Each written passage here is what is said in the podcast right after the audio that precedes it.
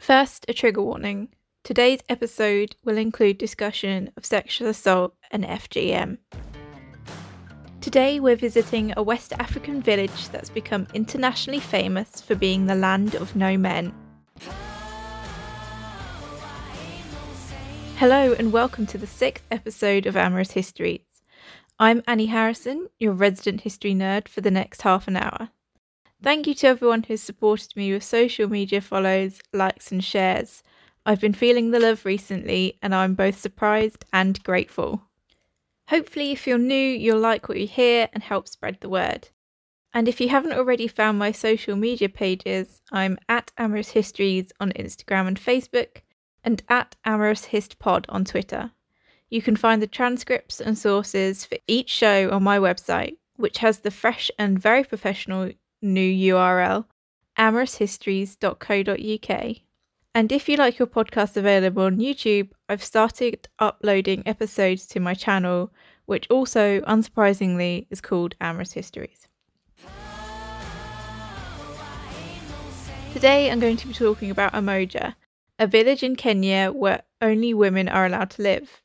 I first learned about the village on the at slippery when wet Instagram, so big shout out to Tia who runs that account. Go and check it out. Umoja is a village in the grasslands of Samburu in the north of Kenya. In 1990, 15 women who had survived rape by British soldiers posted to Kenya founded the village as a safe haven. One of the founders, Rebecca Lolosoli, first had the idea of creating a woman only village when she was recovering in hospital after being physically assaulted by the men in the village where she lived at the time. Lolosoli had been targeted because she was trying to teach the women in her village about female genital mutilation and was speaking up against the sexual assault local women were being subjected to by British soldiers. Rebecca talks about deciding to start the woman only village and leave her husband because he did nothing to prevent her attack and seemingly didn't care. In the 2015 Broadly documentary, The Land of No Men, inside Kenya's women only village, Rebecca tells the host, Michelle de Swart, As a Samburu woman, you have no rights. If your husband wants to kill you, he have the right to kill you at any time because you are like property. This is a concept we're pretty much all familiar with, as women across the world continue to be treated like second class citizens who are disposable property. The Samburu tribe usually live in groups of 5 to 10 families and are semi nomadic. The culture is patriarchal, with men making all the decisions and female genital mutilation being a stubborn tradition. Although FGM is illegal in Kenya, it is seen as an important part of the Samburu culture, and girls are expected to be circumcised so that they can marry. In Umoja and its sister villages, FGM is not practiced, and the women of the villages seek to educate others about this horrific act of violence. As well as FGM, child marriage is commonplace, with young girls being married to men two, three, or sometimes four times their age. Many of the women in Umoja ran away from their homes after being married off to older men by their fathers, or to avoid being forced into marriage. If a woman has been raped, they are seen as unclean and therefore unable to marry, or if they're already married, their husbands reject them. I'm going to read from Julie Bindel's 2015 Guardian piece, The Village Where Men Are Banned, about the Umoja women's attempt to secure justice for sexual assault. Quote, in 2003, a group of women from Umoja met with solicitors from Leigh Day, a UK based practice that held monthly surgeries in nearby Archer's Post, to work the locals who'd been injured by bombs left behind by the British Army. The women disclosed allegations of rape spanning 30 years. Most women reported cases of gang rape by soldiers who attacked the women when they were out gathering firewood or fetching clean water. Martin Day, a partner at Leigh Day, was one of the lawyers approached by the women. Day and his team gathered a number of original documents, such as police and medical records. There was a number of mixed race children, yet relationships between Samburu and white people were unheard of. Day reported his findings to the Royal Military Police. However, the RMP came to the view that every single one of these entries had been forged, even in the strongest cases identified, says Day. They made no DNA checks on the mixed race children because of the estimated 65,000 to 100,000 soldiers who would have been in Kenya during the 30 year period. When the RMP had concluded its investigation, Day requested the documentation back but was told it had all gone missing. The paperwork was never found. The case is not closed, says Day, but it would be extremely difficult to relaunch without the documentation. We want to argue for compensation for the women and girls who have suffered at the hands of the soldiers, says Day. Their lives were quite literally ruined. End quote. Reading that is deeply upsetting and frustrating, but equally, that's the bullshit response that I respect from the British military. Yet more men treating women like disposable property. In 2010, Kenya passed a new constitution, which was the first in the country's history to recognise gender equality. The constitution set out plans to create a more diverse government with quotas in place to increase the number of women and people with disabilities. However, unfortunately, although the constitution has changed, it seems like many attitudes have not.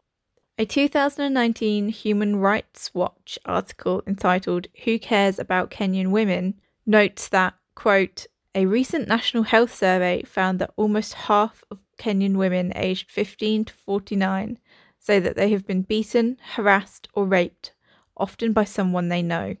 An Equality Now press release from 2021 states that 40.7% of women suffer lifetime physical and or sexual intimate partner violence. 22.9% of girls are forced into child marriages. 21% of girls are subjected to female genital mutilation, and 1 in 8 girls are either pregnant or adolescent mothers, as well as a host of other sexual and reproductive health injustices among women and girls. It's clear that Kenyan women are still living in a very unequal society. Umoja, which means unity in Swahili, is made up of the homes the women have built for each other and a school for their children, all surrounded by a fence of thorny branches. They support themselves by selling handmade jewellery to tourists. Lolosoli said that when the women of Umoja first started making money this way, local men would beat them and steal their earnings. In the Broadly documentary, you see the large wooden stall by the roadside where the women sell their creations. The jewelry is beautiful, the coloured beads are so bright and bold. I will share pictures of it on my social media. They also have their own socials and a website for the jewelry, which you can buy online. With the money they were making from selling their work, they decided to open a school for their children and the children from other local villages. The women in Umoja all seem very passionate about their children receiving the education they, in many cases, missed out on when they were girls. As well as selling their handmade goods, the women also charge a fee to tourists to enter the village, and they recently started a campsite to host holidaymakers. The site has 12 gorgeous cottages and a restaurant. You can find out more about the campsite on Umoja's website, which I'll link on my own website and socials. Villages similar to Umoja have appeared in the Samburu region, where women rule but men are allowed to live if they abide by those rules.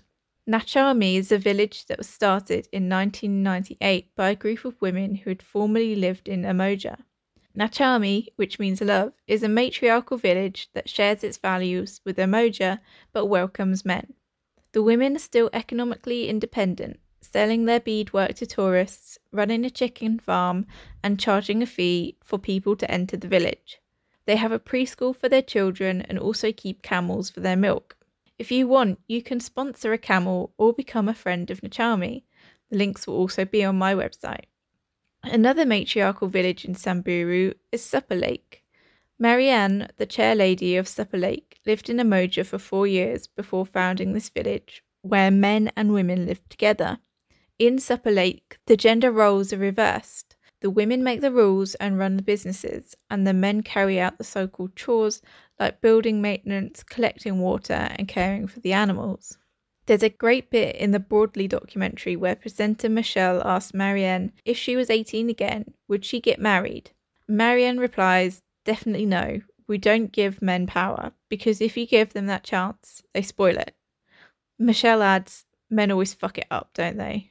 Yes, yes, they do, Michelle. The third Samburu village to follow in Umoja's footsteps is Nangida. Like Nachami and Supper Lake, Nangida, which means happiness, is a place where men and women live together in matriarchal society. Nangida seems to have less written about it than the other villages.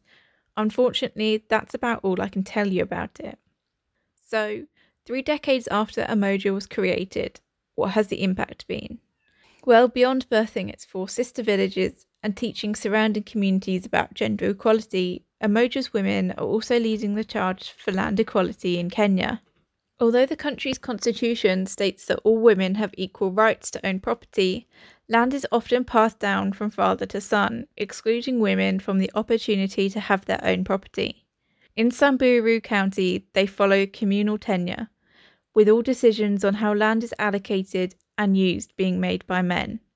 According to the Kenya Land Alliance, an advocacy network, women own less than 2% of all titled land in Kenya but hopefully, soon the women of Umoja will legally own the grazing land a few kilometres away from their village, which they bought a few years ago with savings and donations. As an aside, the COVID 19 pandemic and continuing droughts in Kenya further threatened the well-being and livelihoods of women in the area. The reduction of tourism caused by the pandemic has directly impacted the income of Umoja and its sister villages. The droughts have contributed to an increase in domestic violence across Kenya as men decide to take out their frustration and anxiety on their wives. Women tend to bear the brunt of bad situations. Most people don't link climate change and domestic violence, but for some women, that's their daily reality. I hope you've enjoyed learning about Umoja and its sister villages. I really recommend watching the Broadly documentary, which is available for free on YouTube. If you like this episode, you can leave a little review or some stars on your podcast app or website. You should be able to find me wherever you get your podcasts, even YouTube.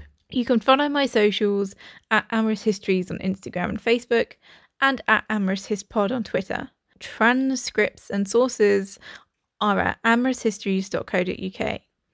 Please feel free to DM me or email me on amoroushistories at gmail.com if you have any questions, episode suggestions, or you want to collab. Thanks for listening and remember to stay sexy.